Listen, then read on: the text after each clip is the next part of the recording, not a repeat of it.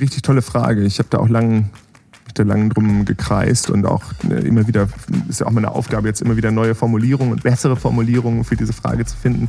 Was ist das Revolutionäre an der 42? Ganz simpel, Lernen kann Spaß machen. Ja, das ist, das, ja okay, darauf wäre ich nicht gekommen. Das ist, das ist gut, ja.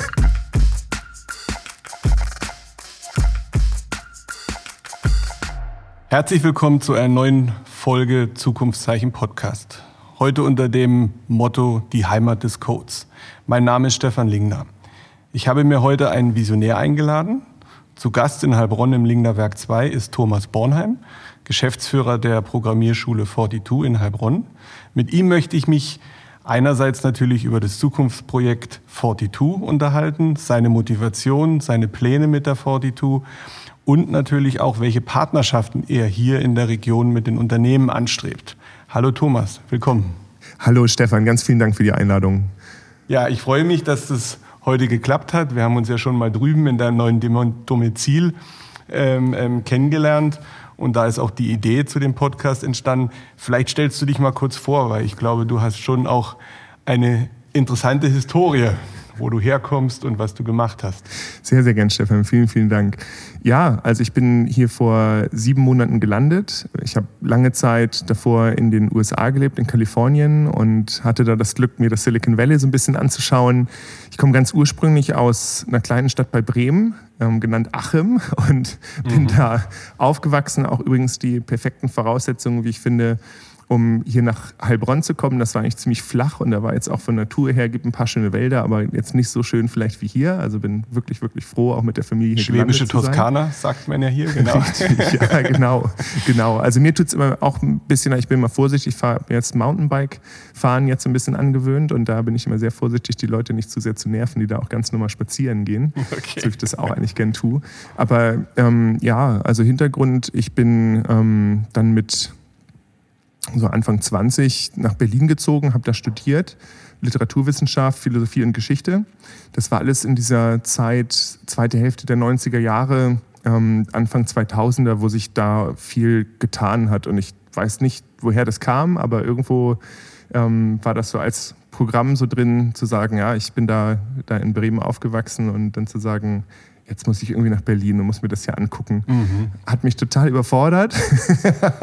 und es war wirklich, also einfach eine, eine, riesengroße Stadt, viele Sachen, die getan werden, unheimlich viele coole Projekte und ähm, für mich einfach diese, diese Zeit, in der ich mich versucht habe, so ein bisschen zu orientieren, auch so ein bisschen zu, zu navigieren. Ich habe was gemacht, was mich extrem begeistert hat. Und für Korrespondenz warst du, ne? Von ja, ich habe da äh, später dann auch bei der kurz ähm, bei der BBC ein Praktikum gemacht. Ich habe ähm, bei der ARD also einen Studentenjob in einem kleinen kleinen Laden im ARD Hauptstadtstudio gemacht, aber verschiedene wirklich verschiedenste Dinge ausprobiert, überall gemerkt, dass ich da nicht so richtig ankomme oder noch nicht so richtig da bin und ähm, irgendwann ja, hatte ich mich dann so eingerichtet mit so ein paar Selbstständigkeitsjobs, mhm. aber auch da dann gemerkt, es muss irgendwie weitergehen und ähm, ja, dann kam das wirklich so vom Himmel ähm, gesegelt, diese Chance zu Google zu gehen. Ähm, hatte dann Bewerbungsgespräche, dann Hamburg mehrere und das hat irgendwie geklappt nach dem Studium. Es war wirklich, wirklich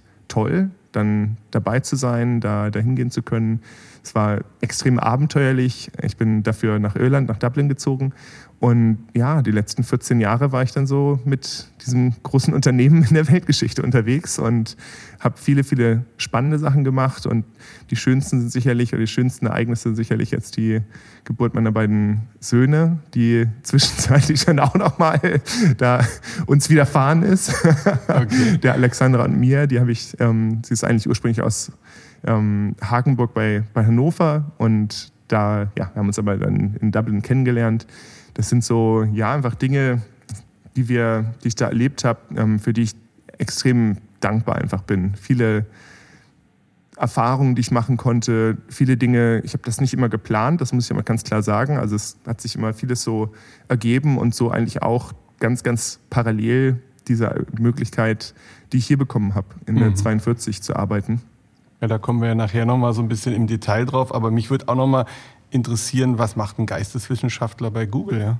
Was hast du da mitgestaltet oder was, was hast du für Zukunft entwickelt? ja, das, fragt man sich ja, glaube ich, überhaupt, was macht ein Geisteswissenschaftler eigentlich oder was, was ist das, das eigentlich? Das ist manchmal die Frage. Aber es gibt sehr viele, die dann sehr tolle Projekte machen, oder? Also ich glaube, als Geisteswissenschaftler ist man grundsätzlich jemand, der sich erstmal fragt, so was, wie funktioniert die Welt eigentlich? Aber vielleicht auf eine andere Art und Weise. Also nicht so sehr, dass man sagt, ja, ich gucke hier auf die Straße und da fahren Autos, wie geht das eigentlich? Oder schau dir mal die großen Häuser an, wie baut man sowas? Sondern ich bin als junger Mensch ein Jahr lang in den USA gewesen im Austausch und mich hat es total umgeblasen, wie Menschen, die erstmal ein bisschen so aussehen wie ich, völlig anderes Mindset haben. Und mit ähm, dem Alter, in dem ich war, mit 15, in, einerseits in die Kirche gegangen sind jeden Sonntag und das, das wirklich mit, mit Werf ähm, gemacht haben und andererseits aber dann auch eben mit, mit 15, ähm, ja, also Eltern geworden sind und äh, dies alles so, ja, dann dieser total starke Nationalismus auch, den ich da erlebt habe. Ich war im, im ländlichen USA unterwegs, in Arkansas. Ähm, den Nationalismus, also quasi auch von, von einigen Mitschülern diese Aussagen, ja, wenn du, äh, ach, du bist aus Deutschland, ja, auch so eines dieser Länder, wenn ihr, wenn ihr Trouble macht, dann, dann schmeißen wir da eine Bombe drauf.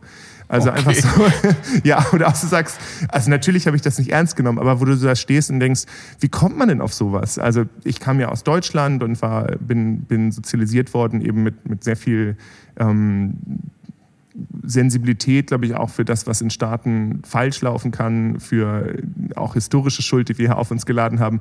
Und du kommst da hin und merkst so, die haben ja eigentlich gar nicht, also sich auch ihre eigene Geschichte ganz anders verarbeitet, als ich das erwartet hätte. Also die hatten ja auch, haben ja quasi auch da Vietnam auf dem Kerbholz, wo du dann mhm. so denkst, das ist ja absolut erstaunlich. Also hier hat sich einfach nichts gegeben, da wird der Schwur auf das Land geführt. Und aus dem raus, wenn du da mal warst, in so einem, in so einem völlig anderen Land, die Leute sind aber eigentlich gleich, dann fängst du an zu überlegen, ja, was ist dann in den Köpfen los? Und ich glaube, dieser Funke, der für mich da, der, der für mich da angeschlagen worden ist, zu sagen, was macht Leute aus? Welche Geschichten erzählen die sich eigentlich?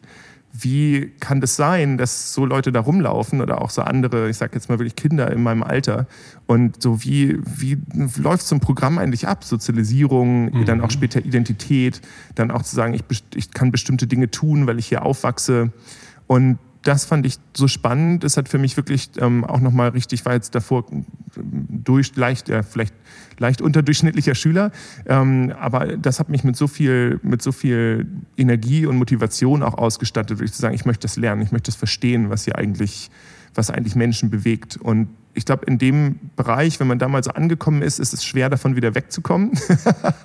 und da war es für mich wichtig, wirklich zu sagen, und auch diese Zeit, weiß ich auch nicht, ob ich da einen lichten Moment hatte, aber ich hatte so diese Idee, also wenn ich sowas machen kann und mich darauf konzentrieren kann, dann jetzt, dann jetzt in meinem Alter. Und dann habe ich mich der Geisteswissenschaft da verschrieben für ein paar Jahre. Bin davon aber auch vielleicht von der Sache her ziemlich enttäuscht gewesen und deswegen ähm, also eben auch nicht das gefunden, was ich da eigentlich finden wollte. Also die Möglichkeit, wirklich Sachen zu lernen, wirklich auch mich zu beschäftigen mit dem auch, was man daraus machen kann. Und in diesem ganzen Umfeld war mir dann völlig klar irgendwann, okay, also das, das ist es nicht. Ich möchte nicht an der Uni bleiben. Auch sonst gibt es ja keine direkten Jobs, die da jetzt so eins zu eins mit in Verbindung stehen.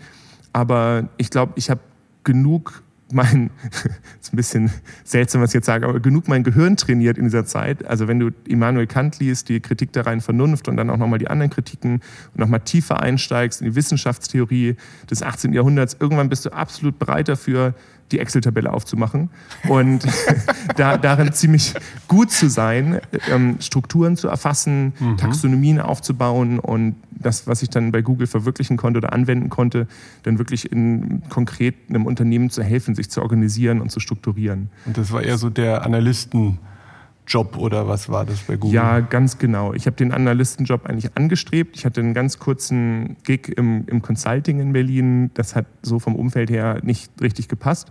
Aber von den Skills her, also ich habe da eben dieses ähm, Excel da in die Hand genommen und habe da unheimlich viel Spaß mit gehabt. Ich weiß nicht, ob das jeder nachvollziehen kann, der das jetzt hier hört, aber für mich ist es wirklich eine, eine Welt, in der ich mich absolut wohlfühle, geistig zumindest. So ein bisschen, bisschen peinlich natürlich jetzt äh, zuzugeben. Ich habe auch wirklich viele Karo-Shirts da in der Zeit getragen. Okay. Aber jetzt wird es ganz persönlich, das ist schön, ja. Das freut mich. also ich, ich ja, ich ähm, muss auch sagen, das, natürlich verleitet das auch ein bisschen manchmal manchmal zum kleinkarierten Denken, deswegen muss man immer ein bisschen aufpassen. Aber ähm, für mich nochmal wieder zurückzugehen zur Ursprungsfrage Geisteswissenschaften. Ich habe so viele Menschen kennengelernt, auch bei Google, die genau in dem Bereich unterwegs gewesen sind, also Geschäftsprozesse strukturieren. Es war hier ähm, Analysten, äh, hier in Deutschland einer, der Thorsten war, das der, der Theologie studiert hat. Und wo du einfach siehst, das, das ist so eine Veranlagung, ist ja eigentlich völlig mhm. egal dann, was das Thema ist von dem, was du da genau, also ich sag mal, das Wissen ist dann in dem, Moment, in dem Moment ziemlich egal, sondern der, der Muskel, den du trainierst, mhm, darum okay. geht's. Spannend. Was ist denn, wenn du schon so philosophisch einsteigst, was ist Zukunft für dich? Ja, das ist wirklich eine gute Frage und ich muss auch zugeben, dass ich mir, dass ich auch andere Podcasts von dir gehört habe und deswegen auch jetzt wirklich okay. ähm, mir einige Tage zur, zur Antwort da Gedanken gemacht habe. Ich glaube einmal um wirklich auf der philosophischen Ebene zu bleiben, erstmal dann auch gleich davon wegzugehen. Aber ist Zukunft erstmal ein ganz großes Wort. Also wir haben bei uns in vielen Gesprächen und auch, glaube ich, in unserem Kopf die Veranlagung, ganz, ganz große Worte zu benutzen. Und die haben Möglichkeiten und Gefahren. Ich glaube, gerade Zukunft, das Wort Zukunft auch, hat die große Möglichkeit, nach vorne zu denken, hat die Möglichkeit, die ich ganz wichtig finde aus meiner Erfahrung in so Managementprozessen, auch in großen Organisationen, eine Richtung zu geben. Ziele zu formulieren. Alles, glaube ich, Dinge, die unglaublich wichtig sind, um nicht ja, in der Gegenwart zu versacken und so dieses Gefühl zu haben, ich habe eigentlich nur Dauerthemen und drehe mich immer im Kreis. Also insofern ist alleine das Konzept der Zukunft, glaube ich, schon total wichtig, sich manchmal zu, auch zu, in der Gegenwart zu fragen, was will ich eigentlich? Und in dem kann Zukunft eine große Erinnerung sein, es kann aber auch eine absolute Bequemlichkeit sein, indem man einfach sagt, ja, Zukunft ja, das kann man dann ja sehen, wie sich das alles ergibt. Also ja, das, was jetzt ist, ist, ist äh, das umfängt mich und, und engt mich ein und meine Güte, vielleicht gehen ja manche Sachen davon weg. Ja, und vielleicht wird es ja auch irgendwann mal besser. Also es kann auch, ähm, finde ich immer so, muss man vorsichtig sein, dass es nicht zur, sich zur, zur Passivität eigentlich dann verleitet. Ich glaube, es ist ganz wichtig in allem, was wir tun, immer uns zu fragen, wie geht es uns jetzt? Wie geht es uns im, im Hier und Jetzt? Wie können wir in der jetzigen Situation richtige, gute Entscheidungen treffen, ausgerichtet auf die Zukunft, aber immer auch mit dem Bezug, wie geht es mir eigentlich? Also was, wo bin ich eigentlich? Was, was möchte ich ja, was, worum geht es mir eigentlich? Was tut mir gut auch wahrscheinlich. Was tut mir gut? Wo sind meine, auch andersrum, wo sind auch die Dinge, die, die, mir, die mich schmerzen und die mir, die, die mich unsicher machen oder die mir wehtun? Mhm. Ja, man gestaltet sich seine Zukunft ja eigentlich durch ja, seine Motivation, seinen Geist oder seine Vorstellungskraft größtenteils ja selber. Und da ist eine unheimlich große Kraft drin, wenn man es versteht, sich so zu, ich sag mal, zu steuern oder zu organisieren, dass ich halt eben auch dahin komme. Das ist, glaube ich, eine ganz große Kraft, die jeder eigentlich in sich hat die jeder in sich hat. Und ich glaube, und das ist das Interessante, wir können das Rad auch noch ein, noch ein bisschen weiterdrehen. Du kannst alle, all das kannst du auf deine Gegenwart anwenden. Du hast ja jederzeit die Chance zu sagen, ich verändere das und das und das Verhalten und zwar im Jetzt. Und das ist das Tolle. Also ich finde, man kann sich ein Bild aufbauen und sich ein Ideal auch erstellen von sich selber, wo man sagt, ich meine, das mache ich gerade mit meinem Team oder wir machen es auch gemeinsam, aber wo wir auch sagen, ja, was wollen wir hier eigentlich und was wollen wir über die nächsten Jahre so für uns? Ähm, das sind dann so Sachen, bei. Kann ich ja später auch nochmal erzählen, wenn es mehr um die 42 geht. Ganz, ganz witziges Zeug. Aber im Grunde genommen, ja, ist die Zukunft eigentlich, eine, wie ich es empfinde, eine, eine Verpflichtung und eine riesengroße Chance. Ich habe gerade wirklich vor, vor einer Viertelstunde irgendwo eine Mail bekommen, Energieimpuls von, von einem ähm, Unternehmensberater. Da war halt der Spruch, mehr als die Vergangenheit interessiert mich die Zukunft, denn in ihr gedenke ich zu leben, ist von Albert Einstein. Also passt auch ganz gut dazu. Also dann muss ich jetzt tatsächlich noch, ich habe mich auch auf die Frage noch ein bisschen vorbereitet, auch im Bereich von Albert Einstein muss ich das jetzt tatsächlich noch zum Besten geben. Okay, gut. Also es gibt ja die... War nie ähm, abgesprochen, gell? Nee, das war nicht abgesprochen. Aber, also es gibt da, ich habe bei, bei, Wikipedia so ein bisschen rumgeguckt und es gibt ja diese Dilationstheorie, dass du einfach sagst, äh, in innerhalb von, von Zeit, dass du dich halt fragst, wie hängt eigentlich Zeit mit, mit Masse zusammen und mir war das irgendwo so im Hinterkopf noch, dass man vielleicht einen, einen kleinen interessanten Gedanken daraus machen könnte. Und was ich da gefunden habe, war, dass Zeit tatsächlich langsamer vergeht in einer sehr, sehr großen Masse, wenn ich es mal so ganz so zusammenfassen darf, wenn dass sich hoffentlich ähm, von den Astrophysikern jetzt die, die Fußnägel da nicht hochkrempeln. Aber ähm, im Grunde genommen, ich sage es mal metaphorisch einfach, wenn wir in einem ganz, ganz großen Umfeld uns bewegen und ja, Deutschland zum Beispiel ist so eine ganz, ganz große Sache, bezogen auf die große Masse, die wir ja auch haben, dann vergeht die Zeit langsamer. Und das ist vielleicht auch nochmal, gibt es ja auch diese Analogien und Metaphern da mit dem großen Ozeandampfer, auf dem man ist und wenn man da das Rad da dreht und sowas und wie lange das dauert und dass es ganz schön schwierig ist. Aber das vielleicht auch nochmal ein wichtiger Punkt, auch vielleicht auch nochmal in der Verbindung hier zu Heilbronn, auch zu sagen, ich glaube, es ist wichtig, die richtige Größe zu finden, um Zukunft auch zu verwirklichen glaube, Zukunft im ganz Großen zu verwirklichen, ist gar nicht so, ist, ist, ist nicht einfach. Im kleinen Dingen und mit kleinen Projekten Zukunft, zu, zur Zukunft zu kommen, ist, glaube ich, ein Weg, der mich sehr, sehr interessiert und den ich auch so immer wieder bei Google auch geübt habe. Mhm. Ja, und das heißt ja auch, dass wenn ich meine Zukunft in dem kleinsten Kosmos Familie oder sowas in den Griff bekomme, dann ist es ein kleines Puzzlestück fürs große Ganze. Ja, genau. genau und da sind wir, ich muss jetzt äh, leider wieder die ähm, Referenz da bringen. Da sind wir auch bei, bei Konfuzius und der chinesischen Philosophie so ein bisschen. Also eben. Okay, du kannst alles ausgehen. mit einem schönen Zitat belegen. genau. Ich bin einfach platt, ja. Also da, naja, aber du hast, also du hattest den Gedanken jetzt. Also okay, gut. Ich, ich, bin auch platt. Das ist eher so die emotionale Intelligenz, die ich äh, vielleicht habe. Ja, genau. okay. Gut. Ähm, nein, also wirklich, das geht schon richtig ähm, ans Eingemachte am Anfang. Ich meine, dass, dass du natürlich, wenn wir über Zukunft reden, welche Rolle spielt Technologie? Ich glaube, das ist eine Frage, die du gleich, das ist fast alles Technologie, oder? Es ist ganz vieles Technologie. Also ich selber habe das ja erleben dürfen, in so ein Unternehmen reinzukommen, wo eigentlich immer gesagt wurde, Zukunft ist Technologie. Alles das, was wir jetzt machen, wir verstehen eigentlich auch noch gar nicht so richtig, was das alles kann, aber lass uns das mal ausprobieren. Lass uns das mal in so ein Beta-Produkt reinpacken oder in so ein Google Lab und dann gucken wir mal, was die Leute dazu sagen und ob das angenommen wird. Und dann schauen wir so ein bisschen, so was setzt sich davon durch. Also Technik ist Zukunft, Technik ist Zukunft ist Technik, alles sehr, sehr, sehr, sehr eng beieinander. Aber ich glaube, wir sind in den letzten paar Jahren, wenn ich das jetzt aus dieser Big Tech-Industrie raus sagen darf, die ich ja gerade eigentlich verlassen habe. Vielleicht hat sich auch schon wieder viel geändert in den letzten sechs Monaten. Aber ich glaube, wir sind da an so eine Decke gestoßen auch. Und zwar tatsächlich, das ging so los 2012, 13 mit Google Glass wo du ja auch gesagt, das hat man ja ganz klar überall auch gemerkt, jetzt ist, jetzt ist Schluss. Das, das irgendwie geht es jetzt zu weit mit Datenschutz, wo wir auch genau gesagt haben, da irgendwas, irgendwas stimmt da nicht mehr. Wir haben, uns wird das irgendwie unwohl. Irgendwo öffnen sich da Türen, die wir gar nicht so weiter aufmachen wollen. Und das ist für mich der Punkt, da sind wir auch noch nicht raus, glaube ich, aber das ist für mich der Punkt, wo wir sagen müssen, wir wollen, wir, wir wollen jetzt nicht, dass diese Technik so ewig weitergeht. Wir haben da so bestimmte Konstellationen am Sternenhimmel ähm, oder vielleicht am, am, östlichen Sternenhimmel von, von China. Wir sagen, da gibt es einen Social Score, das, ist, das kann ja irgendwie nicht das Richtige sein. Wir wissen aber auch, dass sich das so ein bisschen bei uns auch so unterschummelt mit so Kreditkartenscores und dass wir eigentlich auch schon längst da sind, solche, solche Digitales Geld. Genau. Beispiel, ja. mhm. Also auch da, da kommen wir langsam an, wo wir sagen, da, da ist doch irgendwas so richtig cool ist das doch nicht mehr. Und wo wir genau, glaube ich, da wieder kommen müssen von diesem Grundkonzept und von der anderen Seite her und sagen müssen, wie definieren wir eigentlich Menschlichkeit? Was ist eigentlich das, was wir in so einer Community auch haben wollen? Also ich bin wieder im Silicon Valley. Ähm, die Klassenlehrerin von meinem Kind, die hat im Wohnwagen gelebt, weil das nicht anders ging.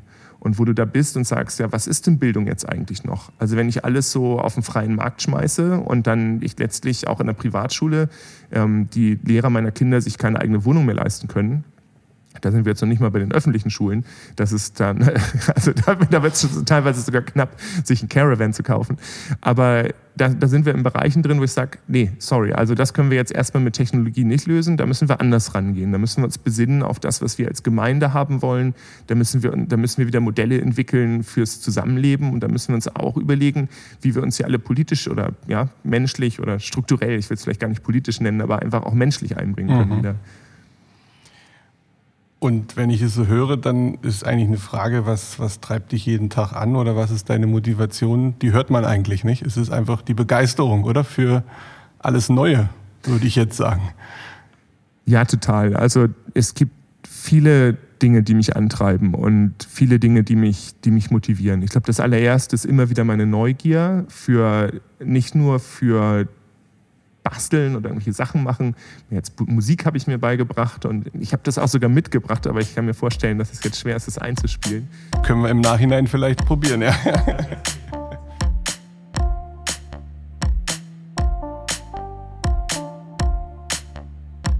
Also das fände ich tatsächlich super cool. Wenn das mit dem Internet nämlich nichts wird, ist es ja so ein bisschen mein Plan B, doch noch irgendwie Rockstar zu werden. Okay. Aber, aber also einmal Dinge, mit denen ich mich gerne beschäftige, auch in den letzten paar Jahren gerade, wahrscheinlich auch Teil der Midlife-Crisis, immer an die Sachen ranzuditschen, wo ich immer das Gefühl hatte, so, das ist früher immer hieß, das kannst du doch gar nicht. Das, das geht doch gar nicht. Skateboard fahren zum Beispiel. Da haben wir jetzt im, im Lockdown, wir haben in Kalifornien nahe ähm, an so einem kleinen Platz gelebt und an dem Platz konnten wir dann so ein bisschen Skateboard fahren mit den Kindern. Die haben dann eher so diese, ähm, diese Kickboards gehabt und ich habe mich aufs Skateboard gestellt. Ja, und ich will jetzt wirklich, also für eine Halfpipe reicht es nicht, aber ich kann jetzt darauf stehen und so ein bisschen rumrollen. Und das hat mich begeistert. Jeden Tag habe ich gesagt, okay, cool, nachher geht es wieder raus und dann fahren wir da im Kreis auf dem, auf dem Platz. Ähm, das finde ich einfach, also sowas treibt mich an. Und da gibt es andere Dinge. Radfahren finde ich total klasse und das ich ja vorhin auch schon kurz erwähnt mit dem Mountainbiking. Ist eine super tolle Sache. Ich hoffe, ich gehe wirklich nochmal, ich hoffe, den, ich gehe den Leuten da nicht auf die Nerven und versuche mich immer auch ganz nett anzukündigen dann da beim, beim Fahrradfahren. Ähm, das ist aber auch genauso, da freue ich mich einfach drauf. Und dann neben diesen einzelnen Hobbys, würde ich es mal so nennen, ist es vielleicht nochmal das Allerwichtigste, das sind ja so variable Dinge, auch ganz wichtig, dass ich für mich, das habe ich für mich gelernt, dass ich im Beruf, in dem, mit dem, was ich tue, mit dem, wo ich mich drauf konzentriere, das muss mir gefallen. Ich muss da irgendeinen Sinn drin sehen. Und ich habe immer wieder Phasen gehabt, auch in den letzten ein, zwei Jahren bei Google, wo ich immer gemerkt habe, so, ich, ich sehe, warum mache ich das hier eigentlich? Und ich glaube, ich bin wirklich unglaublich schlecht darin, Dinge zu tun, also viel schlechter auch als andere, für die ich mich nicht interessiere oder die ich, für die ich mich nicht begeistern kann. Ich habe aber eben, glaube ich, auch dieses Begeisterungspotenzial oder gerade eben diesen Gestaltungswillen mit neuen oder unbekannten Dingen, wo ich dann vielleicht ja, vielleicht ein bisschen besser abschneide als jetzt so andere dann wieder. Also das ist, glaube ich, ist ein Fluch und ähm, manchmal ein Segen in anderen Situationen. Also ich möchte wirklich nicht in, in den Schuhen meiner letzten Managerin stecken. Die hatten es unheimlich schwer mit mir. Okay. Aber, aber ja, andererseits ähm, hoffe ich, dass das jetzt mit dem, was ich jetzt tue, dass die Leute, die, mit denen ich da zusammenarbeite, zufrieden sind. Klasse. Ja, das ist auch eine gute Überleitung zur Programmierschule 42 in Heilbronn. Also ich habe da gelesen, wir updaten das Lernen, die Studierenden, die Zukunft. Das war auch so ein Impuls, dass ich gesagt habe, da muss ich mal mit dir drüber reden. Ja, wie kannst du den Hörern das erklären, die 42 im Detail oder was ist die revolutionäre Grundidee da drin? Die gibt es ja schon länger, aber in Heil, Heilbronn oder in Deutschland ist es ja jetzt die erste Verortung. Ja, das ist ähm, eine richtig tolle Frage. Ich habe da auch lang, da lang drum gekreist und auch ne, immer wieder, ist ja auch meine Aufgabe, jetzt immer wieder neue Formulierungen und bessere Formulierungen für diese Frage zu finden. Was ist das Revolutionäre an der 42? Ganz simpel, Lernen kann Spaß machen. Ja, das ist, das, ja, okay, darauf wäre ich nicht gekommen. Das ist, das ist gut, ja. Das und ich glaube, was da auch dann nochmal da tiefer reinzugehen und zu sagen, ja, was macht mir eigentlich Spaß, was, was, was ist eigentlich, was einen guten Ort ausmacht, auch zum Lernen. Ich glaube einmal, dass man Lernenden eine Grundmotivation zuschreibt und dass man sagt, du bist hier, weil du da Bock drauf hast. Ich gebe dir den Raum, dass du verschiedene Dinge ausprobieren kannst und ich, ich lasse dich auch erstmal mit, mit deinem Lernprozess weitestgehend alleine. Ich schreibe dir nicht vor, welche Schritte du dazu gehen hast, sondern find das mal für dich selber raus. Und zu, zusätzlich obendrauf und glaube ich auch beim Spaß ganz wesentlich, mach das mit anderen Leuten. Das können deine Freunde werden. Du kannst hier richtig, richtig tolle Freundschaften schließen. Du baust dir was fürs Leben auf. Das sind, glaube ich, alles auch Dinge, die im normalen Studium so passieren, aber die vielleicht, wo wir vielleicht auch nochmal die Chance haben, das nochmal stärker in den Mittelpunkt zu rücken. Einfach als Erfahrung. Wirklich zu sagen, und eben bei uns ist das Besondere, wenn ich jetzt mal reingehe, was uns so qualifiziert, wir machen Sachen in Projektarbeit. Das heißt, du bekommst keinen, keine, kein Gerüst vorge, vorgestellt und es wird nicht gesagt, jetzt lern erstmal, wie zähle ich eins und zwei zusammen und dann gucken wir Addition und dann kann man auch Subtraktion machen, das geht so. Und am Ende gebe ich dir dann, dann vielleicht so nach einer Woche gebe ich dir dann eine lange Aufgabe, dann kannst du dann mal selber was zusammenrechnen, sondern ich knall da einfach diese große Aufgabe hin. Und dann sage ich, jetzt find mal raus, wie das geht. Und dass du dabei Addition und Subtraktion irgendwie lernst, ist, ist klar, das kommt von selber. Und ich glaube, dieses, dass es klar ist, dass wir Leuten auch zutrauen, dass sie selber lernen können und auch selber zu Ergebnissen finden und auch sich in diesem Prozess einfach auch mal Fehler machen. Und auch Fehler machen sollen. Also ein System, in dem ich immer nur perfekt bin, das, in dem habe ich ja nichts gelernt. Das muss man auch ganz klar einfach sagen. Sondern es muss ein System sein, das ganz große Aufgaben an dich stellt und von denen du dich einfach auch immer wieder, von denen du immer wieder überfordert bist. Mhm. Und immer wieder an dem Punkt bist, wo du sagst, oh mein Gott, das ist so viel. Aber dann sagst, du, okay, jetzt versuche ich erstmal den ersten Schritt zu machen. Und diese, und, und dann aber auch zu sagen, die, auch die Überforderung ist okay. Ich glaube, das so als Konstellation in der Projektarbeit, die wir anbieten, das ist eine richtig gute Sache. Und es ist auch, glaube ich, eine tolle Sache, dass das andere, was ganz wichtig ist an der 42, dass dieser Zeitverlauf, die Planung, wie mache ich das jetzt, die Selbstorganisation, das liegt auch bei dir selber, das liegt beim Lernenden. Tatsächlich zu gucken, wann mache ich denn das Projekt fertig, wann mache ich das Projekt fertig. Wir haben keine Stundenpläne, wir haben auch keine Lehrer in dem Sinn. Es gibt niemanden, der dir da vermittelt, wie das geht. Du bist auf dich selber erstmal und auf, dein, auf deine Mitstudierenden angewiesen, um zu schauen, ja, wie navigiere ich mich jetzt durch diese Aufgaben durch. Für mich ist es ein ganz tolles Modell, weil das extrem nah dran ist an dem, was ich bei Google erlebt habe und wie ich mich selber dann ja, spezialisiert habe oder meine Stärken auch ausleben konnte. Einen Raum zu finden, in dem ich Aufgaben habe, die mich faszinieren. Und das Besondere dafür ist vielleicht auch nochmal zusätzlich, auch wieder anders als bei anderen Lernformen vielleicht ähm, in dieser, in, in die, die in dieser Größe kommen, dass wir erstmal sagen, mach, mach das mal ein paar Wochen lang. Das ist ja unser PCN, unser, unser Aufnahmeverfahren. Und guck jetzt nicht, es das geht uns nicht darum, dass du sagst am Ende, ich habe eine 1-0 oder ja, du hast es bestanden, sondern schau mal für dich rauszufinden diesen Monat, ob das was für dich ist. Prüf du uns mal. Also gib du uns eine Note. Und okay. das ist, glaube ich, auch nochmal ein Umdenken, das mir ganz wichtig erscheint, für gerade für große Organisationen, gerade in diesem ganzen Bereich Universitäten zu sagen, es geht hier doch um die Menschen. Es geht hier darum, dass Menschen eine Lernerfahrung haben und dass wir sie vorbereiten, nicht nur um einen bestimmten Beruf auszuüben, sondern auch in diesem Beruf Spaß zu haben und sich verwirklichen zu können. Und das, glaube ich, können wir 1A da machen. Für mich sind die Horrorszenarien immer Leute, die irgendwas studieren und es dann fertig studieren und sagen, ach, jetzt habe ich das studiert und jetzt bin ich das und jetzt muss ich das auch machen. Ich habe das auch oft erlebt, auch bei Google in Bewerbungsgesprächen, wo ich wirklich mit ganz mit Menschen einfach dann zusammensaß, wo ich dann auch immer dachte, Mensch, also hättest du das doch mal aufgehört vor drei, vier Jahren. du hast doch Lust auf was ganz anderes. Und genau, genau sowas, ähm, einfach mal anders zu denken. Und du hast ja auch gerade gesagt, Piscine ist es so, oder das Bootcamp, Bewerbungsphase, egal wie man dazu sagt. Ähm, das heißt ja irgendwie Schwimmbecken, aber ein Haifischbecken ist es nicht, was ihr da anbietet am Anfang.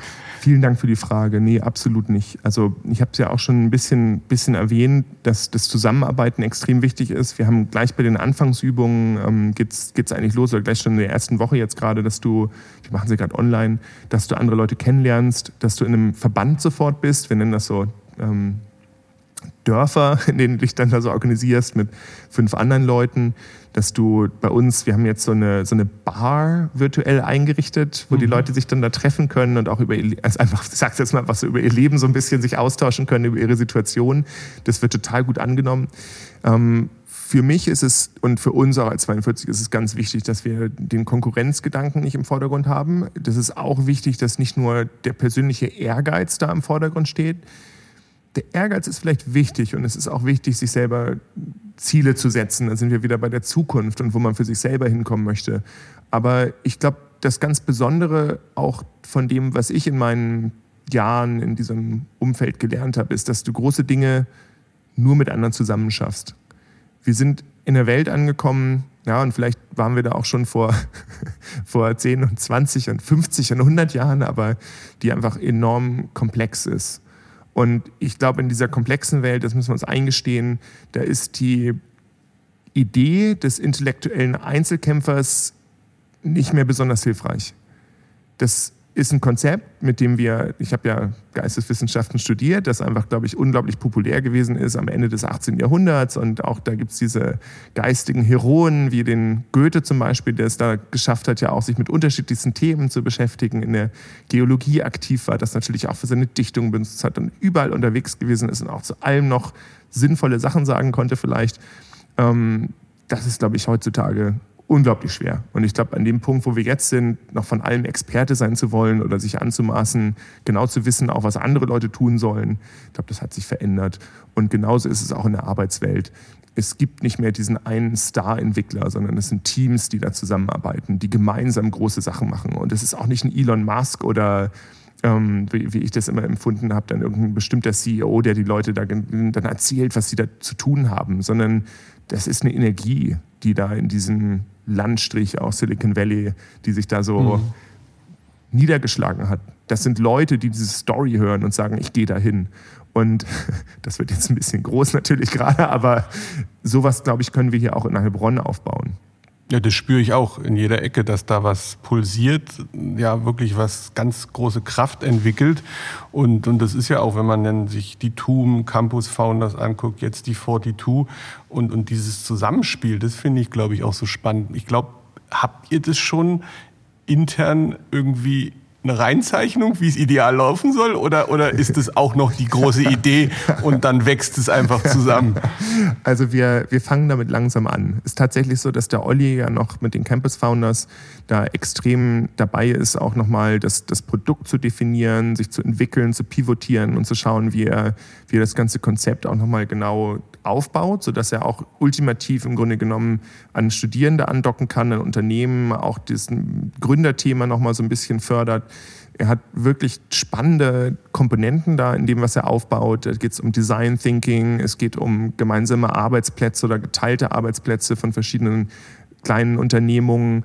Ähm, eine, eine, richtig, richtig spannende Sache, in, in der er jetzt gerade da drin ist und die auch da viel, viel Zeit für ihn in Anspruch nimmt. Für mich ist es so, dass wir jetzt in verschiedenen, wir haben ja unser Projekt, nennen wir gerne mal immer so ähm, das, das Raumschiff, das jetzt dann da bald mal abhebt, sind in verschiedenen Phasen da drin. Und bei uns ging es jetzt auch noch nicht los. Also es ist Mitte Juni ist es angepeilt, dass wir die Türen öffnen dann für die ersten Studierenden, die es jetzt durch das ähm, Auswahl, diese Auswahlzeit da so für sich schaffen und sagen, das ist das Richtige für mich. Und wir sind aber dabei, also wenn wir uns mal treffen, das ist so hin und wieder, wir sind ja auch befreundet noch aus der Zeit, im gemeinsamen Zeit in, in Kalifornien. Wenn wir es dann mal schaffen, die Kinder treffen sich fast jeden Tag. Wir sind da so die Corona-Paarfamilie. Ähm, okay. Aber wir, wir Erwachsene, gerade der Olli und ich, wir treffen uns da vielleicht so alle zwei, drei Wochen mal. Und dann geht es auch genau darum. Also zu überlegen, wie können wir gemeinsam Programme aufbauen? Wie können wir aber auch das, was wir hier eigentlich anbieten, die, die Verpflichtung, die wir auch haben, von woanders hierher zu kommen und zu sagen, hey, vielleicht haben wir hier so zwei, drei Sachen, die die Leute hier auch zusammenbringen kann und die Leute begeistern kann. Was ist das eigentlich? Wie können wir hier mithelfen? Darüber unterhalten wir uns dann auch. Und ähm, da geht es uns in erster Linie auch darum, jetzt auch so, so einen Kreis aufzubauen und auch so uns zu fragen, wen, wen können wir da alles mitnehmen? Wie können wir, wie können wir Formate auch basteln, dass andere dabei sind und dass wir diesen, diesen Dialog, der hier ähm, möglich ist, wie können wir den führen? Da geht es viel darum, dass wir uns fragen, wie, wie interagieren wir mit den anderen tollen Bildungseinrichtungen, die wir haben? Ähm, wie können wir auch da, also das ist ja auch so ein bisschen unser Ansatz, nicht immer nur so planen und alles so bereden, sondern einfach, wie können wir so ein paar ähm, kleine Boote losschicken, mhm. also so ein paar Sonden aussenden und sagen, wir haben hier ein Projekt, wer macht mit? Also das auch mal so praktisch einfach zu tun und, und praktisch zu interagieren und dabei auch noch gleichzeitig sensibel sein und jetzt nicht hier mit großen Schuhen da rumzustampfen. Wir können alles besser oder so. Ja, ja genau. genau. Also weil so ist es absolut nicht. Wir haben, mhm. glaube ich, ein paar Ideen im Angebot und ein paar Erfahrungen und auch vielleicht hier und da nicht nur so Ideen dazu, wie man es macht, sondern auch hier und da vielleicht ein paar, paar Warnschilder, wo wir sagen, macht, macht so besser nicht. Ähm, ich hatte ja schon über das Wohnen im Silicon Valley gesprochen. Also auch ein, vielleicht ein Problembewusstsein, das wir mitbringen. Okay, also vielleicht noch ergänzend für die Hörer, es geht um Oliver Harnisch, Geschäftsführer der Campus Founders. Ähm, sicherlich auch eine sehr spannende Person, die eben aus Amerika hier rübergekommen ist. Aber glaube ich auch heimatlich verwurzelt hier. Von daher Ja, genau. Ähm, und auch also, in der Historie ein bisschen genau, genau. ähnlich wie bei dir in die er Welt kommt, ausgesandt, um dann wieder. ja, er ist noch länger in, in Kalifornien gewesen tatsächlich. Ah, ja, okay. ähm, ist auch so ein, ja, ein Reisender zwischen den Welten so ein bisschen, hat auch viel ähm, mit, mit Deutschland damals gemacht und viele Unternehmen beraten, die dann sich in Kalifornien bewegt haben. Und ähm, ja, hat mir tatsächlich, also um es auch ganz offen wirklich zu sagen, ähm, als ich da in dieser Zeit war bei Google und geschaut habe, was gibt es da noch für Möglichkeiten, hatte er mich damals darauf angesprochen und gesagt, hey, da gibt es hier was, ähm, bewirb, bewirb dich doch mal drauf, ist doch eine gute Sache. Ja, ja, okay. Ähm, also insofern bin also das Netzwerk hat auch funktioniert auf jeden Fall. ja, genau. genau. Ich wollte noch mal kurz zurückkommen, wenn du sagst, ihr seid jetzt so gerade in der zweiten Bewerbungsphase. Hast du da schon so eine kleine Zwischenbilanz? Ähm, bist du überrascht, begeistert, vielleicht auch ein bisschen, ähm, ja, nee, enttäuscht will ich nicht sagen, aber irgendwie, ähm, ähm, ja, was ist eine Bilanz für dich von den ersten Erlebnissen, die du da gemacht hast? Tolle Frage. Besser gesagt, ja. Tolle Frage, weil es gibt, da, da unterteile ich auch so ein bisschen. Ich habe auf der einen Seite, gehe ich da schon auch als Unternehmer oder vielleicht als jemand ran, auch analytisch ran, als jemand, der versucht, ein Modell wirklich aufzubauen, erfolgreich zu machen. Und da führen wir Fragebögen durch, wir haben so Zielvorstellungen, wir haben so, ähm, ich mache da auch selber dann die Analysen dann dazu mit dem Kollegen. Ähm, ich gehe ich geh da rein und versuche auch so ein bisschen von den Zielzahlen, wenn wir zu sagen, okay, wie viele Studierende sollen es denn sein, ähm, schaue ich mir das an. Aber das ist wirklich nur das eine. Also das habe ich auch gelernt, vielleicht in dieser ganzen Zeit bei Google auch zu sagen, die Zahlen sind irgendwo wichtig und die sehen alle sehr, sehr gut aus. Aber auch nochmal den Schritt zurückzugehen und zu sagen, worum geht es hier eigentlich? Und auch nochmal wirklich dazu sagen, ganz eigentlich geht es um die Energie, ganz eigentlich geht es um die Menschen, das, wie die das erleben. Und wir hatten jetzt als ein Beispiel, ich hatte die, die Möglichkeit, mit vielen Studierenden aus unserem ersten, aus, unser, aus unserem ersten Piscine zu sprechen in Zoom-Calls, wo ich dann da so reingewürfelt worden bin. Und das zu hören, das war ziemlich gegen Ende des Programms, zu hören, wo die Frage war, okay, was machst du denn jetzt nach dem Piscine? Und dann die Antworten kommen, das ist hier das die schönste Lernerfahrung meines Lebens gewesen. Ich hoffe, dass ich am 12. März die Antwort bekomme, dass ich aufgenommen werde und dann ziehe ich sofort nach Heilbronn. Okay. Ja. Das ist, also, mich hat es umgehauen und ist auch dann so, wir hatten so eine, so eine kleine PR-Aktion, so würde ich es mal so beschreiben, wo wir Studierende eben aus diesem, aus diesem Piscinen zu uns eingeladen haben mit Corona und so, aber für uns ja auch ganz wichtig zu zeigen so, und auch mal ein Feedback zu bekommen, was sagen die Leute zu, diesem, zu, zu dieser Sache, das auch mal wirklich werden zu lassen. Und die Videos, die wir da gedreht haben, das, was die Leute da sagen, das geht mir mitten ins Herz. Also wenn ich wirklich höre, wie ähm, die Leute da begeistert sind von diesem Lernmodell und einfach sagen, das war die beste Erfahrung in ihrem Leben zum, zum Lernen. Sie haben sowas noch nie erlebt, sie haben Freunde fürs Leben gefunden, sie haben ähm, Lernerfahrungen gemacht, die sie, die sie immer mitnehmen werden. Sie haben zum ersten Mal das, das Gefühl, selbst auch was erreicht zu haben in so einem Umfeld. Wahnsinn. Und insofern muss ich sagen, ich bin absolut begeistert ähm, von dem, was wir, was wir da geschafft haben. Ich sage es auch wirklich wir, vielleicht nochmal das allererste, was ich eigentlich hätte sagen sollen. Ich bin super stolz auf, auf das Team. Ich bin total begeistert davon. Es ist ja eine wahnsinnige Aufgabe, mit so, mit so einer Handvoll Leuten so eine Schule aufzubauen. Ich habe so einen Höllenrespekt vor jeder Schule, vor jeder Institution, die hier steht und der, in der Menschen die Möglichkeit haben, was zu lernen. Das ist so viel, es ist so viel drumherum. Das Gebäude, da geht's los. Ja? Also jetzt geht mein, mein Reizthema ist der, der Fahrstuhl zum Beispiel. Das sind einfach so ganz, ganz viele Themen, die da auf einen zurollen. Und jeder einzelne der Mitarbeiter ist da, übernehmen quasi alles gleichzeitig und schauen mit mit, ihrer Energie und eben mit dem, wer sie sind. Es sind ganz tolle Leute, die da mitmachen, ganz tolle Charaktere, die sich da voll einbringen. Und das ist auch das, was mich jetzt einfach umhaut. Also wirklich so auf allen Bereichen, wo ich sage, es läuft unheimlich gut. Aber es ist auch eine Riesensache. Es ist ein Riesending. Und in Teilen muss ich da auch wieder immer mal wieder gewisse Themen wegschieben. Da geht es zum Beispiel darum, Akkreditierung. Wie, wie werden wir hier einsortiert als, als Schule, als Hochschule? Geht alles nicht. Also was sind wir eigentlich? Die Frage ja, habe ich auch noch. Was macht man dann, wenn man eigentlich kein, wenn man studiert und kein Diplom oder was hat man nachher in der Hand? Ich glaube, ihr seid auch mit der IHK da im Gespräch. Nee, das ist richtig. Und, und mit wem ich jetzt da so spreche, also ich dachte, im größten Teil ähm, fühle ich mich dann da auch wohl, dass, dass wiederzugeben. Für mich ist es wichtig, dass wir den Dialog führen mit Personalabteilung, mit der IHK, dass wir Möglichkeiten auch haben. Wir sind ja eine neue Sache, genau wie du sagst erstmal. Da gibt es jetzt keine, wir haben keine Lehrer, da geht es ja auch schon mal los, keinen Stundenplan und dann eben auch keine so ganz offiziellen Zeugnisse, die jetzt so anerkannt sind und so eine DQR-Stufe sowieso und mit Stempel drauf. Sowas haben wir nicht, sondern wir haben den Nachweis, dass du in unserem Modell bestimmte Aufgaben gelöst hast irgendwann.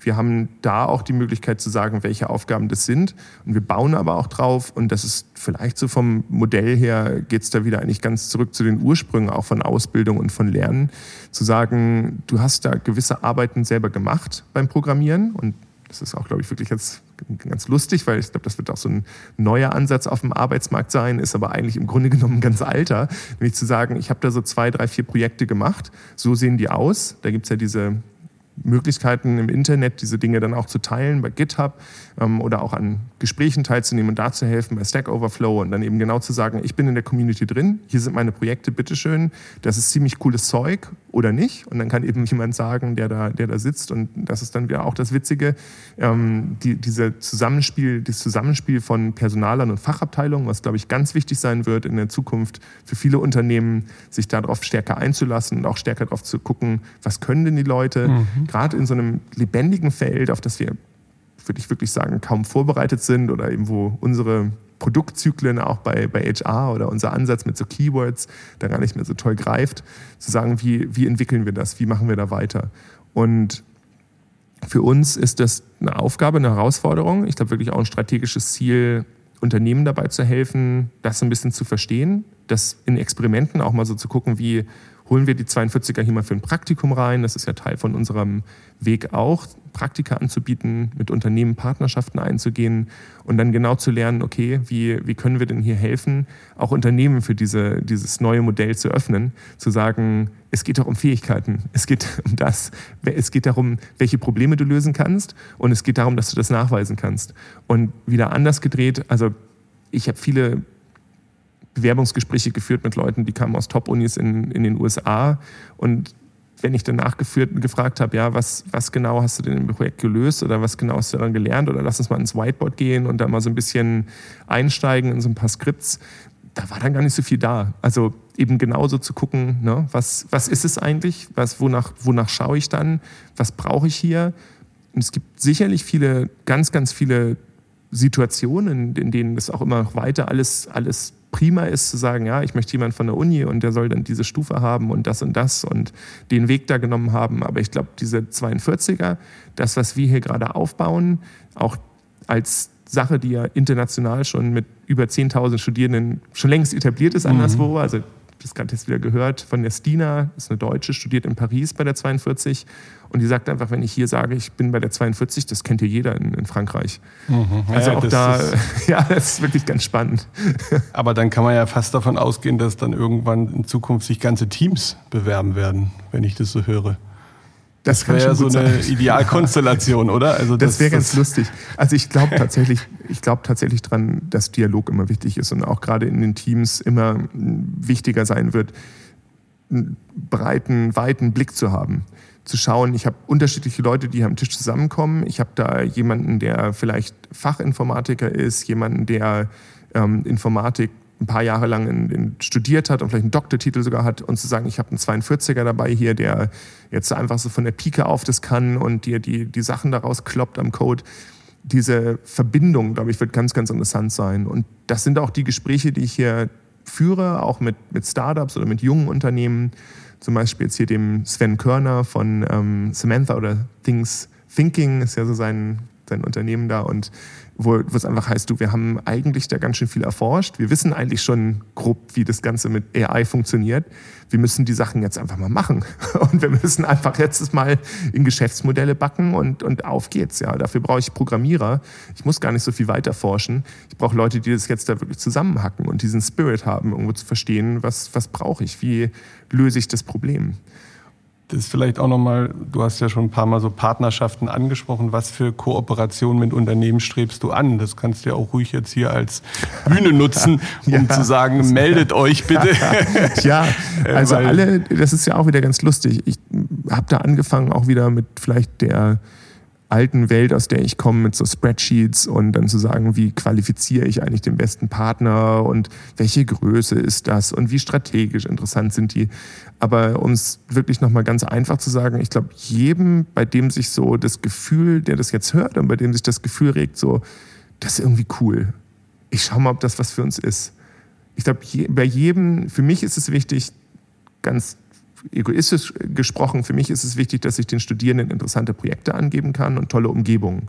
Ich glaube, am Ende kommst du nicht irgendwo rein und, und bist unter so einem Firmenschild und sagst, ich bin jetzt bei Firma XY, sondern du gehst ja zu Leuten hin und du schaust, wie werde ich in diesem Umfeld aufgenommen, wie werde ich wahrgenommen, werde ich akzeptiert, kann ich da die Person sein, die ich bin. Und ich glaube, jeder, der in sich das spürt und sagt, ich möchte auch, dass es bei mir so aussieht und dass auch solche Leute bei mir da sind. Ich möchte dass wir Energie hier entwickeln und dass wir die oder die Energie, die wir haben, dass wir, dass wir die noch weiter antreiben können mit Menschen, die offen sind, die wirklich Bock haben auf das, was sie tun. Wenn man da ist, und das ist eben wieder das, was, jetzt komme ich wieder ganz zu mir, ich, ich möchte es auch ganz einfach haben. Ich möchte es so leicht wie es geht. Ich möchte, dass ich, ich würde mir wünschen, dass da einfach, das kann man mit, mit einer E-Mail machen, einfach jemand auf mich zutritt und einfach sagt, ich finde das, das, und das ist ja auch passiert jetzt schon dutzendfach, dass Leute einfach sagen, das ist ja total das coole Ding, können wir uns mal unterhalten, wie machen wir das, Praktikumsplätze, können wir mal bei euch vorbeikommen, uns das anschauen. Alles möglich. Einfach machen. gut, das ist gut. ähm, mit wie vielen Talenten rechnest du, wenn es im Sommer losgeht? Das ist wirklich nicht ganz einfach zu sagen, weil wir auch rausgegangen sind und jetzt viele internationale Teilnehmer hatten in unseren Piscines. Für mich und auch, glaube ich, für alle, die sich jetzt beworben haben, eine richtig coole Erfahrung, auch mit jemandem mal zusammenzuarbeiten aus Marokko oder, oder Nigeria kommt. Super spannend. Ähm, heißt aber eben auch, dass es schwer ist, da Voraussagen zu treffen. Also wir wissen, dass es bei etwa ja, 10 Prozent der Leute nicht ganz einfach wird mit einem, mit einem Visum. Da müssen wir dann noch mal ein bisschen schauen. Wir haben aber auch viele Teilnehmer aus der EU, Ungarn, Polen, Italien, wo wir dann auch noch mal schauen müssen, ne, wie einfach ist es für Leute dann hier, hierher zu kommen. Ähm, aber ich glaube im Großen und Ganzen, ja, wenn ich jetzt wieder zurück auf die Frage da gehe, also ich, ich würde mir irgendwas zwischen 100 und 150 Studierenden wünschen. Und das ist so ein Zielbereich, auf den wir da so ein bisschen auch natürlich gucken. Aber viel wichtiger, glaube ich, gerade noch für, ich hatte es ja auch schon erwähnt, für so ein strategisches Projekt und wenn man es richtig machen möchte, ist, dass jeder, der zu uns kommt, sowohl da weiß, worum es geht und verstanden hat, sagt, das ist genau das Richtige für mich. Auf der anderen Seite aber auch genug Zugkraft da ist, vielleicht in, in dem Bereich jetzt erstmal ähm, da unterwegs zu sein. Und da haben wir vielleicht auch noch höhere Anforderungen im Moment oder sehr, sehr hohe Anforderungen an unsere Bewerber, weil wir wirklich sagen, wir, wir müssen ja auch schauen, oder jetzt gerade in diesem Kernteam, was wir hier, was wir haben, da wollen wir wirklich schauen, dass da jeder Bock hat, dabei ist und jetzt nicht auch irgendwo nach ein paar Wochen ähm, da so ein bisschen wieder sich rausdreht. Ne? Mhm. Also es ist für uns ganz wichtig, glaube ich, diese, die richtigen Studierenden zu finden. Die Startenergie zu halten. Ja, ganz genau. Mhm. Und zu lernen. Also wir sind ein neues Projekt, ein frisches Projekt. Wir, wir das Wichtigste für mich ist, dass wir offene Augen haben, dass wir auch entspannt sind. Ich habe jetzt gerade noch mal so ein, wir haben gerade das, das Eröffnungsdatum noch mal eine Woche nach, nach hinten geschoben intern für uns, weil wir auch gesagt haben, was bringt es, wenn wir da alle völlig abgehechelt die Türen aufmachen und im Grunde genommen alle urlaubsreif sind und sagen, ja, herzlich willkommen, ja, was hast du denn für Probleme? Ja, kann ich mich nicht drum kümmern, ich habe noch drei andere Sachen auf dem Tisch. Okay. Das, das geht einfach nicht. Und wenn du die, die 42 positionieren würdest, dann würdest du so einen Satz nennen wie Lernen macht wieder Spaß oder Lernen kann Spaß machen. Das hatten wir ja am Anfang kurz. Lernen kann Spaß machen, arbeiten kann Spaß machen, große Dinge tun, will ich es auch nochmal nennen. Also Und glaub, gemeinsam. Gemeinsam große Dinge tun. Wir haben da wirklich die Chance, auch gerade nochmal im Dialog hier mit der Stadt, ähm, das wollte ich auch unbedingt erwähnen. Eine Sache, die mir wirklich gefällt, ist der, der Geist in der Stadt, die Menschen, die ich hier kennenlernen durfte, die auch auf mich zugekommen sind. Also da bin ich auch dem Projekt dankbar. Das wäre so auch nicht passiert, wenn ich hier einfach so hergezogen wäre. Aber ähm, nochmal Leute eben wie auch der ähm, Thomas aus der, aus der Stadt, der sich mit der ähm, Digitalisierung der Stadt beschäftigt, überhaupt einfach mal so ein Konzept zu haben in der Stadt, wo es dann einfach heißt, ja, wie soll denn Heilbronn 2030 aussehen, Digitalisierungsplan, das ist doch super. Also überhaupt sowas mal zu haben und zu sagen, ne, wie können wir auch als 42 damit interagieren, wie haben wir die Chance, auch jetzt wieder für uns als Lerncommunity dann auch wieder nach draußen zu gehen und zu sagen, wie können wir denn da mithelfen?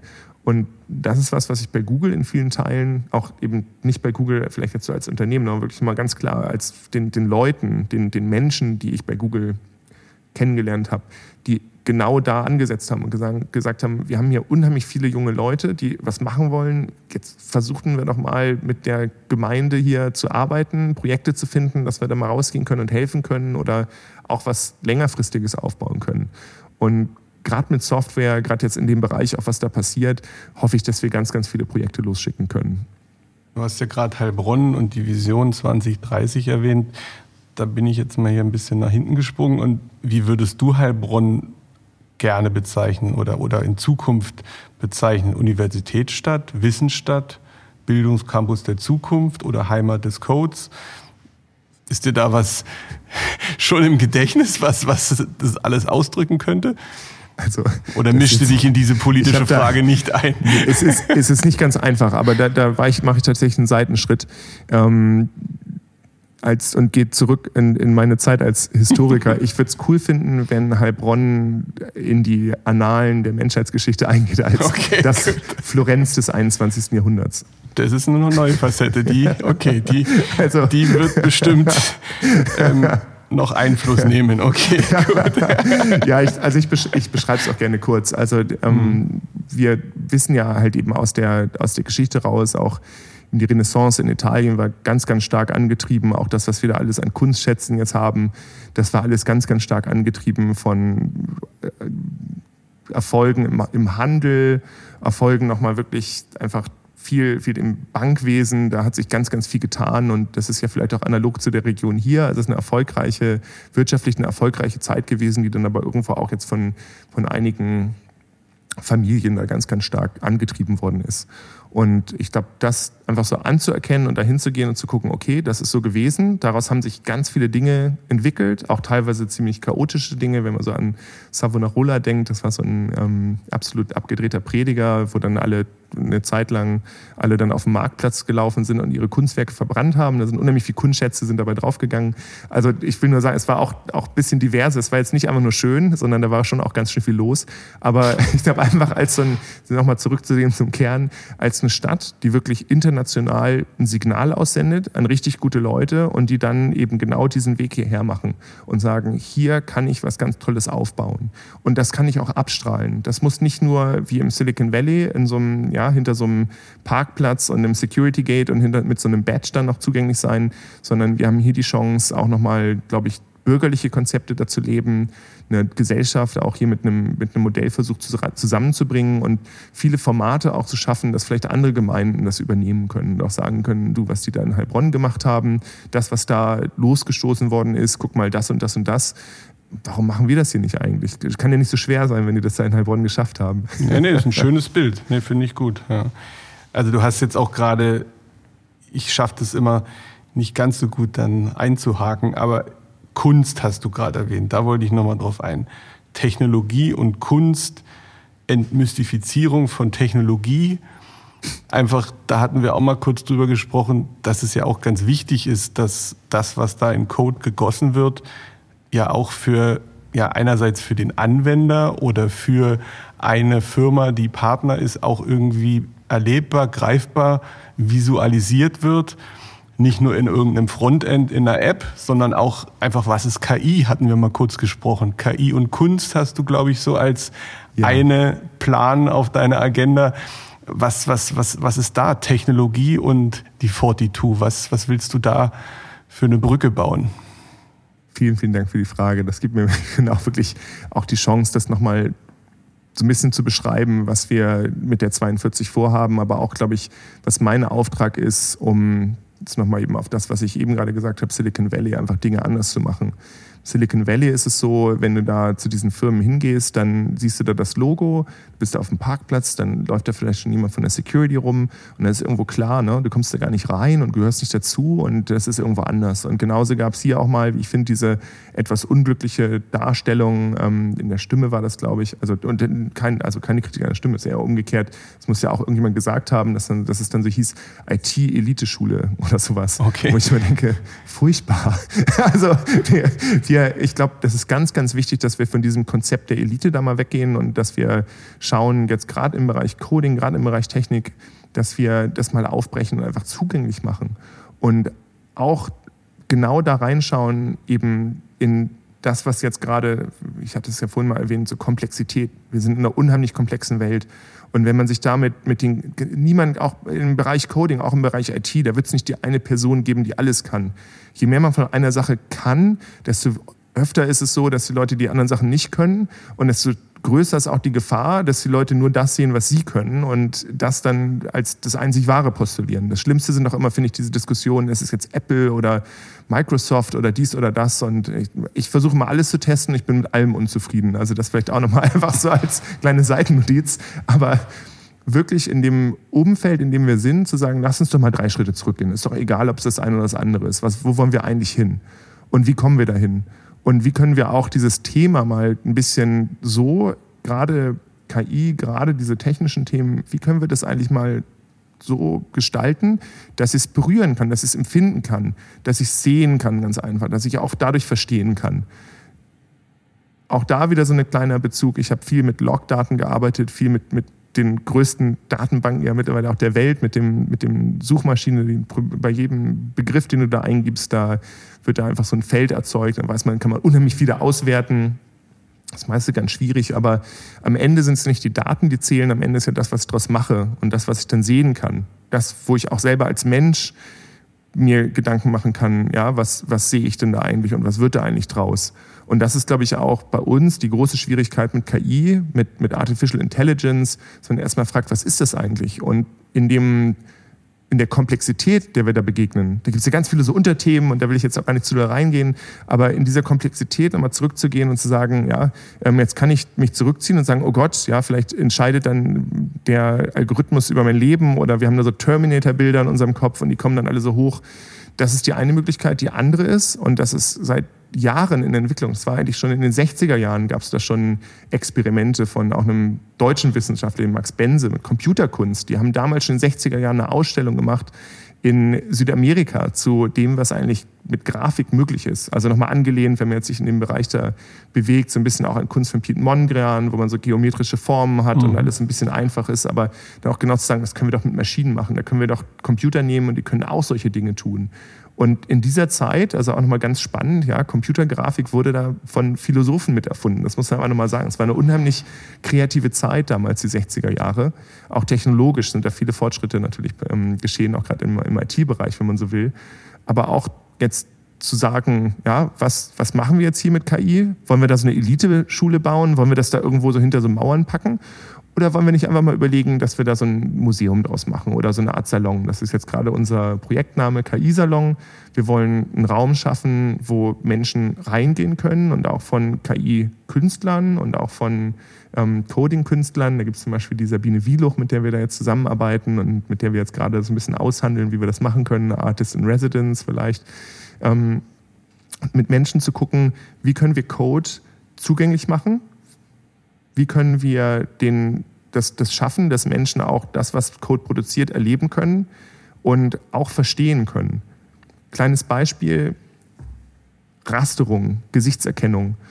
Das mhm. funktioniert erstmal, ist erstmal einfach visuell. Da wird einfach dein Gesicht genommen, es wird geguckt, wie kann ich, wo, wo ist die Nase, wo ist dein Kinn, wo ist dein Mund, wo sind deine Ohren ähm, wie, wie, sehen deine Augen aus, das sind alles über Kontraste, wird gerastert und wird geguckt, okay, jetzt kann ich den, den Mensch erkennen. Dann gibt es vielleicht noch Foto 2, Foto 3 und auf einmal habe ich die Bezugsfelder und kann so einen 3D-Rahmen davon basteln.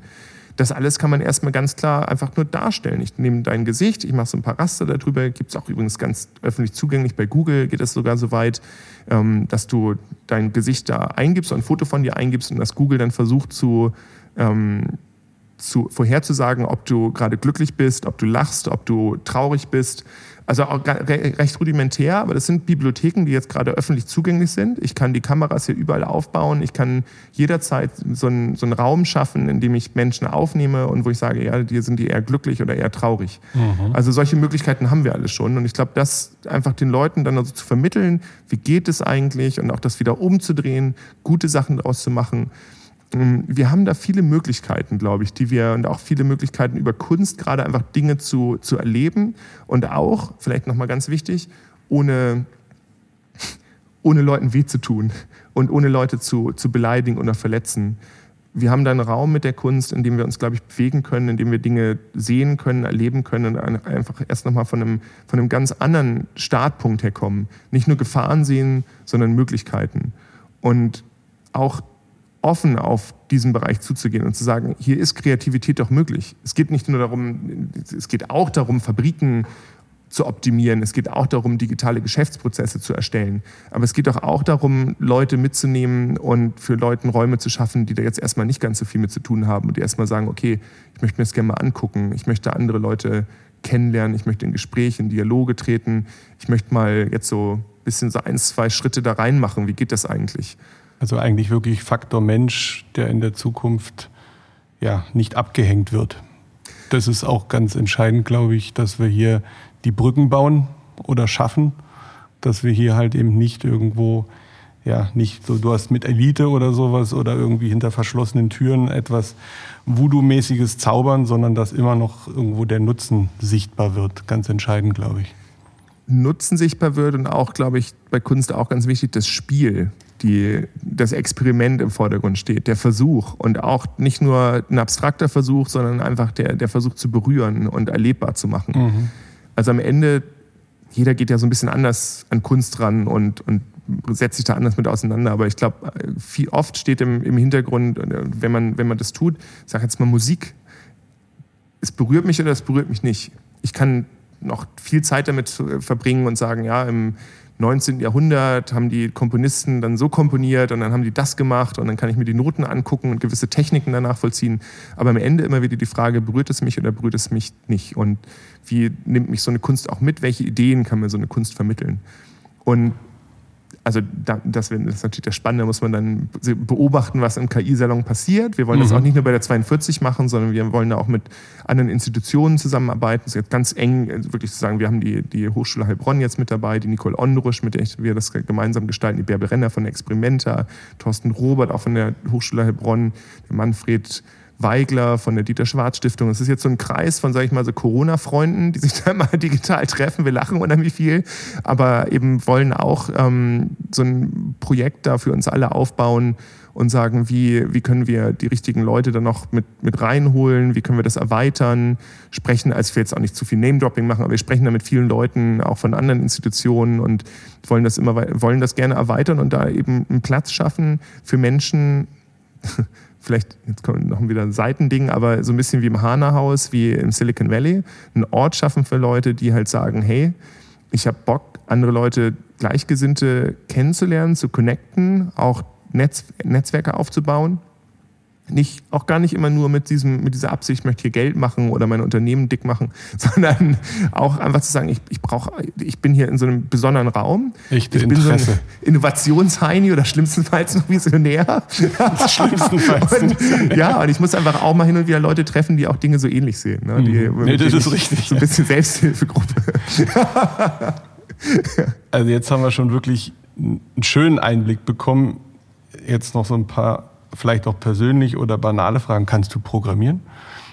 Das ist eine super Frage. Ich kann ein ganz kleines bisschen programmieren. Also wirklich jetzt nicht so toll. Wenn du mich jetzt da, da hinsetzen würdest, wäre genau die Sache. Ich habe ähm, immer mal wieder auch kleine Sachen gemacht. Jetzt gerade vor zwei Jahren wieder ein bisschen mit Arduino rumgespielt und es zumindest geschafft, irgendwo so eine Morse-Maschine da aufzubauen, dass ich mhm. irgendwas eintippst und dann macht das so ein Morse-Code da äh, auf, auf simpelster Ebene.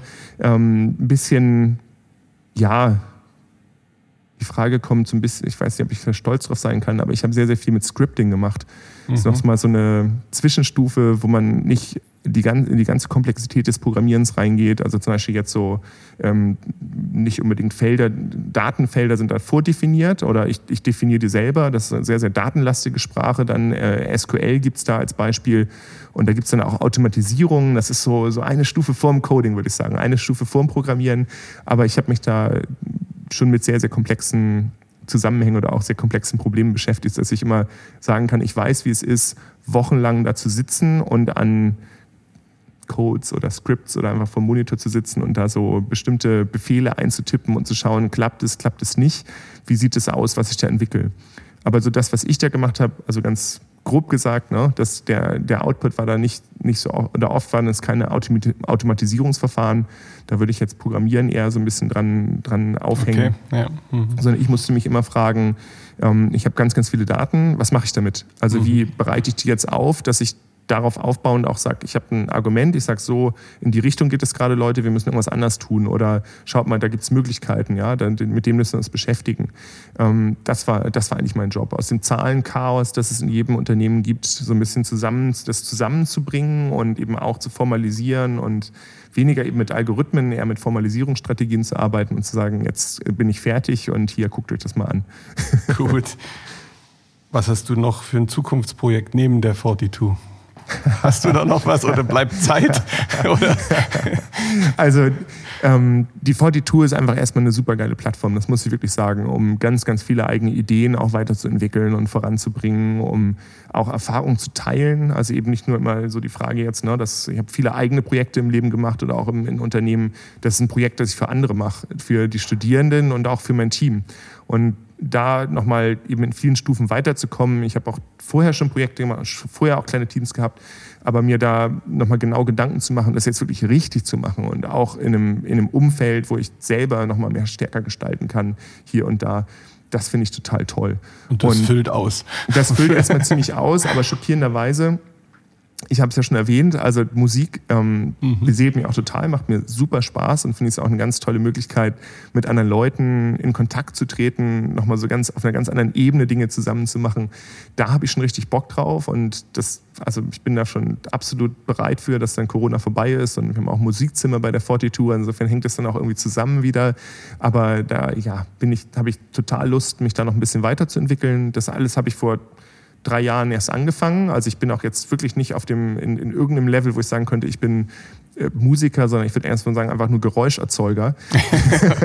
Und das ist, das ist aber ein Projekt. Das andere, und das ist das, das Ding immer bei mir, ich habe jetzt, war ja ein bisschen schwierig, die Fahrräder zu reparieren oder die irgendwo hinzubringen. Ich hatte aber aus Kalifornien jetzt einige kaputte Fahrräder mitgebracht und jetzt habe ich mir so eine Fahrradwerkstatt eingerichtet. Okay. Und okay. ja, also das ist einfach so ein Projekt und auf einmal geht das los und dann lebt das. Und jetzt diese Woche oder vielleicht Anfang nächster wollte ich jetzt das, äh, ein paar Fahrräder auch von den, von den Mitarbeitern da mal reparieren. Okay, also gut auf, zu wissen. Also ja, da komme äh, genau, ich vorbei. Ja. Also gerne auf mich zukommen. Also ein Learning, ähm, ich kann es jetzt ins Mikrofon reinhalten, bringt auch nichts, aber äh, also ein Learning ist schon mal hier, ich habe mich hier zwei, dreimal die Hand aufgerissen. Auf okay. jeden Fall, wenn man sowas macht, erstmal Arbeitshandschuhe bestellen. Ja, okay. ähm, Zahnräder können ganz schön scharf sein. Sehr schön. Also wirklich, Thomas, vielen lieben Dank. Ich glaube, wir haben einen richtig schönen Einblick nicht nur in die 42, auch in die Energielevel, die du so verstrahlst oder ausstrahlst, nicht verstrahlst, so ein Blödsinn, die du ausstrahlst. Ja, vielleicht ja auch verstrahle ich dir vielleicht auch. Okay. Also ich glaube, ich glaube, es ist ja auch für mich, es ist was, was ganz Besonderes, nach so vielen Jahren und auch mit den Erfahrungen jetzt hierher zu kommen, ähm, zu schauen, immer mal wieder so im, im Culture Shock auch so die, die zu sein und zu sagen, wie wird hier, also Arbeit zum Beispiel, wie, wie Leute hier Arbeit verstehen. Da heißt es so, vier, vier Tage Woche, das ist doch der Wahnsinn. Ich denke immer so, ich, ich möchte eine Null-Tage-Woche. Ich möchte jeden Tag nicht das Gefühl haben zu arbeiten, sondern zu leben und tolle Dinge zu tun. Das ist mein Ziel und auch das Ziel für meine Mitarbeiter, dass wir alle das, was wir tun, so gerne machen, dass wir auch aufhören, in solchen Kategorien zu mhm. denken. Ja, und auch, auch anfangen zu sagen, auch wenn ich jetzt nicht auf, für was für die 42 tue, zu überlegen, was kann ich denn mit der 42 noch machen? Was können wir noch für Projekte hier erstellen? Wie können wir von dem, was wir jetzt hier aufbauen, weitergehen? Und das kann sein, dass es ein bisschen, ich glaube, das auf jeden Fall, dass das erstmal für viele Leute so ein bisschen verstrahlt auch rüberkommt, wenn du wirklich sagst, ne, so auch, was ich ja vorhin schon sagte, Arbeit kann Spaß machen, so, what? Also, ist ja eher so ein bisschen, wann ist, bei vielen so Freitag äh, so und so viel Uhr, ne, jetzt schön den Hammer fallen lassen und das Wochenende, das ist auch vielleicht nochmal was, kann, kann ich auch gar nicht nachvollziehen, wenn man Kinder hat, ist es ja, du bist ja gleich im Leben, im nächsten Job eigentlich drin, aber ähm, ja, einfach manche Sachen hier anders zu sehen, auch anderen Leuten vielleicht auch das einfach anzubieten, Dinge anders zu betrachten, Bildung nochmal noch mal ein anderes Angebot da auch zu bringen und zu sagen, so geht es eigentlich auch. Also einfach erstmal vielleicht über hier und da Leuten das anzubieten und zu sagen, so könnte man es ja auch nicht nur denken, sondern auch machen oder mal versuchen. Das ist, glaube ich, die Aufgabe, die ich hier auch mitbringe. Und ich hoffe, dass ich die gut wahrnehmen kann. Ich hoffe, ich gehe nicht zu vielen Leuten auf die Nerven. Und ich hoffe einfach, dass es Spaß macht. Also so für so allen so um mich herum auch mindestens so viel wie mir. Also, dass es dir Spaß macht, hat man gespürt. Ich danke dir. Und wenn es losgeht im Sommer, sollten wir auf jeden Fall nochmal reden. Weil dann wird es nochmal spannend, denke ich. Ja, genau. Ich Vielen Dank. Drauf. Sehr, sehr für gerne. Gespräch. Danke. Sehr, sehr gerne, Stefan. Danke.